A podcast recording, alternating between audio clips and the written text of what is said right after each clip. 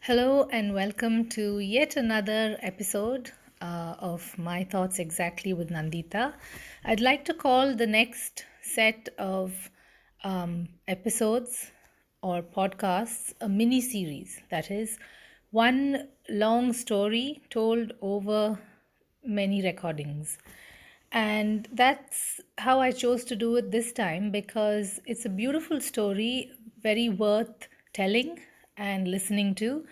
And um, it just so happens that it's a it's a pretty long one, so it won't be easy to record the whole thing in one go. Plus, it'll provide a little bit of um, suspense and so what's going to happen next feeling with the listener. So, yeah, that's why um, I decided to do that. This story is called The Rose of Paradise and uh, it's from a collection by Laura Simms, a fairy tale from the Caucasus. And I really hope you enjoy it. So, here it is, ladies and gentlemen The Rose of Paradise. One day, a poor man piled hay on a cart to sell at the market.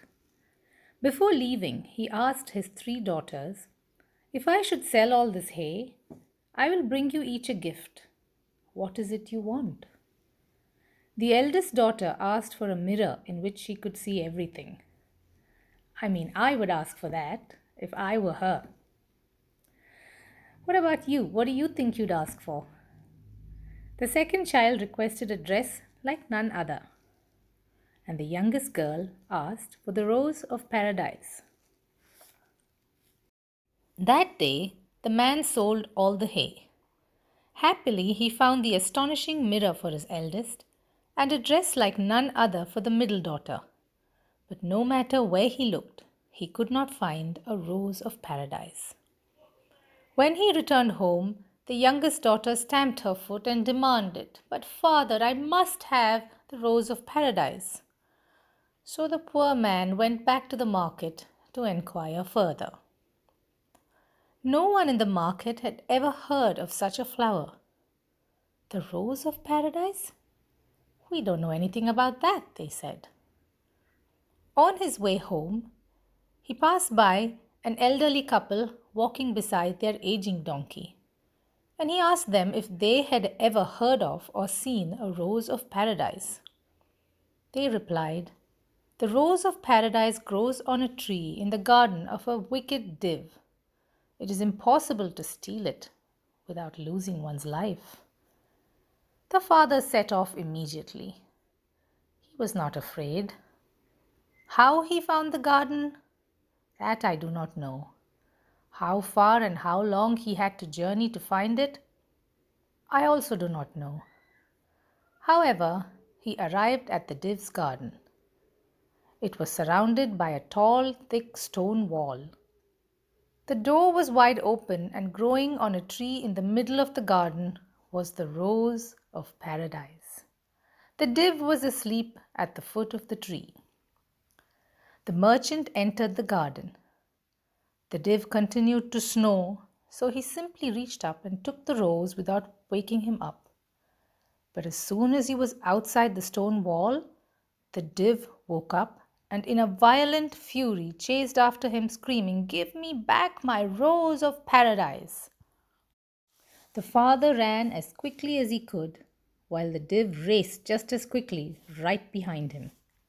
He came to his house and dashed inside, shutting the door. The div, for reasons that I cannot explain, was not able to enter a house with a closed door. He circled round and round, screaming and yelling at the top of his lungs and stomping around. If you do not give me back the rose of paradise, then give me your youngest daughter.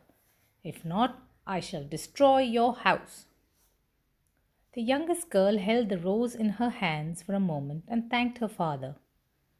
Then she said, I wanted the rose of paradise to be in this world. Thus, I am the cause of this trouble, and I will go with the div.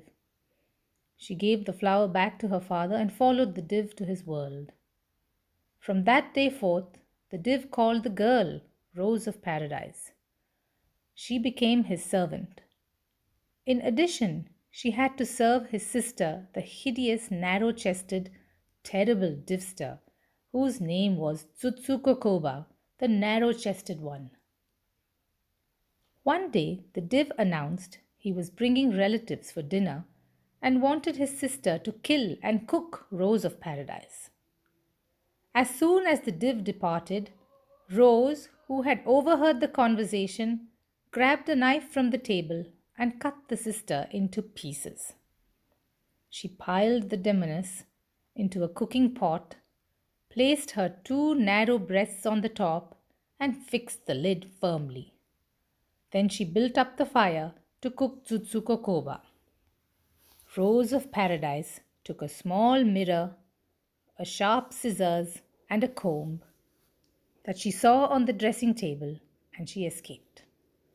She ran as quickly as she could in the opposite direction from where the div had brought her.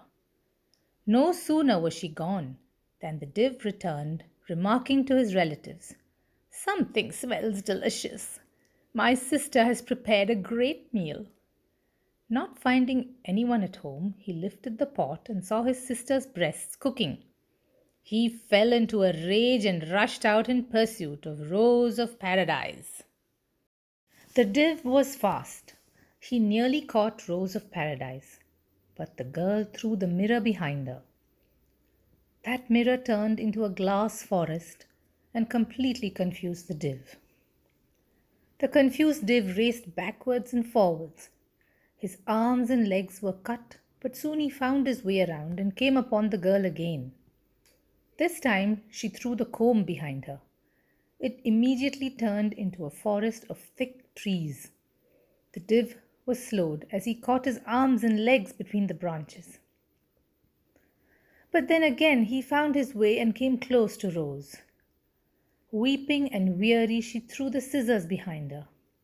They turned into blade sharp scissor trees, opening and closing.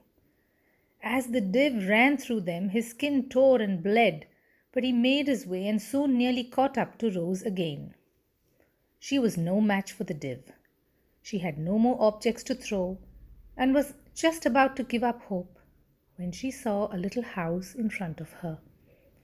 She tried the door, but it would not open. So Rose of Paradise fell to her knees and prayed. Just then the door opened. She rushed inside and the door shut behind her. The div, who could not open a door into a house, was left outside. He raced round and round the little house, screaming and yelling and stomping, tearing up trees and frothing at the mouth. But finally he gave up and returned to his world. Inside the house it was dark. In the corner was a coffin in which slept a prince. As a boy, the prince had tried to shoot an arrow at the sun, but had failed. The sun punished him by making him dead during the day and alive only at night. His parents, a king and queen, placed him in this small house where he lay in a coffin through the day and sat up awake in the dark at night. Each day he was brought food, which he ate, and a candle, which he never lit. As Rose of Paradise's eyes grew accustomed to the dark, she noticed the plate of food and she ate sparingly. At first, she slept each night unseen in a corner of the room. Since the dead alive prince never lit the candle, he did not notice her. But he soon became aware that every night there was less and less food on his plate. At long last, he decided to light the candle and look around. He saw a young woman asleep on the floor. She awoke, and they each told the other their stories. From that time forward, they spent their nights awake together. And so it was that they fell in love, and by the light of a single candle, they became man and wife. Months passed, and Rose of Paradise became pregnant. There is no place to give birth, said the prince. He instructed her that in her ninth month she should travel north to his parents' palace. Surrounding the palace are fierce dogs. No one can enter safely. Wear my ring and show it to the dogs. They will lie down quietly and fall asleep. He told her to go to the queen and the king and ask for a place to give birth to her child. I will come to you at night after the child is born. Good luck.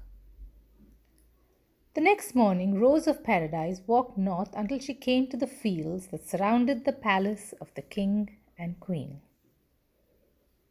Ferocious dogs began to howl and bark as they rushed towards her. She remembered to show the beasts the ring. The dogs rolled over and fell asleep, just as the prince had said they would. In this manner, Rose entered the court of the king and the queen of that land. They led the strange pregnant girl to a small house that stood beside the palace, within which she could give birth. That same night she gave birth to a baby boy, and the prince came to the window and called out, Rose of Paradise, my beloved, do we have a child? She answered, Yes, I have given birth to a son. What is the cradle that he sleeps in made from? It is made of old rotten wood. And the walls of the room, how do they look? Their color is faded. Is there a cover that warms our son? It is a blanket made of rags. The prince went back to his coffin in the dark little house. That night, a handmaiden to the court overheard the conversation and reported it to the king and his wife. They asked a different servant to watch again the second night. Once again, the prince came to the window and the same words were spoken. When the second servant reported the next day, the king and the queen called Rose of Paradise to bring her baby to the court. As soon as she walked into the room, the queen began to weep. Your baby looks like my son, sobbed the queen. So Rose told her story. The king and the queen advised the girl that they would wait in her room that night for their son but she was not to tell the prince that they were there. That night, when the prince came to the window, he called out, Rose of Paradise, my beloved, what is the cradle our child sleeps in made of? She answered, It is made of gold. And the walls of the room? They are painted the brightest of colors. Describe the cover that warms our child. The cover is woven from soft wool and threaded with silk and gold. And are you alone? I am here with only our son. So the prince entered the room. The king and the queen grabbed their son and hoped that in the morning he would remain alive. But as the sun rose, he fell down dead. At that moment, the queen remembered that her sister was married to the sun. I will go to the house of the sun and ask for the curse to be lifted, she said. So the queen set off. On her way, she passed by a house from which arose a terrible wailing cry. She entered to see a pregnant woman sitting on her bed in a wretched state.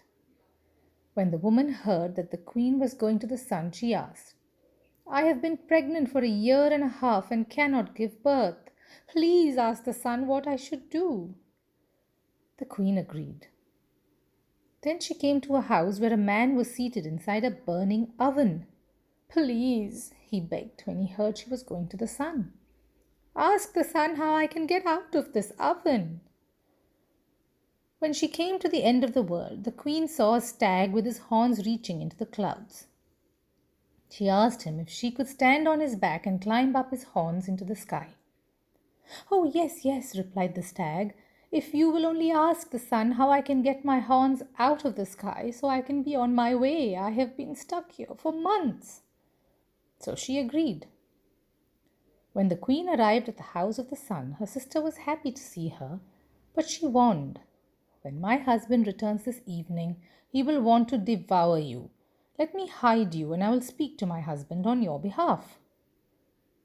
There was a little cottage attached to the house of the sun. Her sister placed the queen in a dark room and locked the door with seven iron locks. Then she made a huge meal for her husband. When he returned, his wife fed him continuously until he was near to bursting. He asked, I smell something delicious, but I am too full to eat another morsel. What is it? she answered. It is my sister. She has come to ask you some questions. As he was falling asleep, the sun stuttered, I, I will gladly answer in the morning. Before dawn, the sun arose, his belly still full.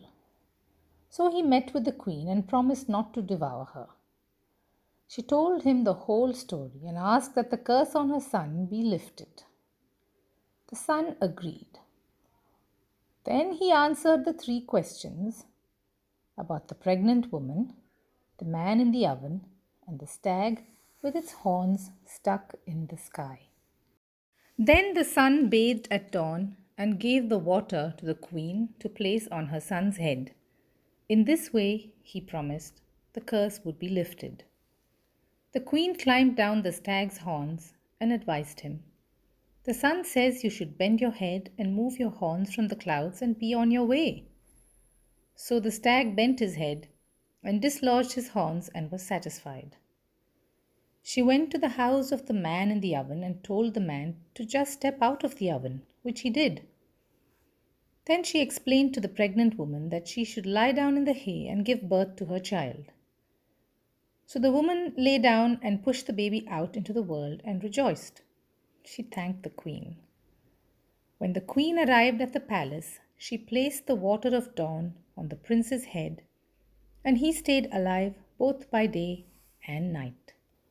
The king and queen placed two gold thrones in a new court in a new palace beyond the little house beside their own. The prince sat on one throne, Rose of Paradise sat on the other, and they held their baby in their arms. As for the old farmer, Rose's father, he was content, as was everyone, because the rose of paradise was still in this world. And the prince, who was now alive both by day and by night, and the princess, who had made the very difficult journey, ruled equally and for the benefit of all.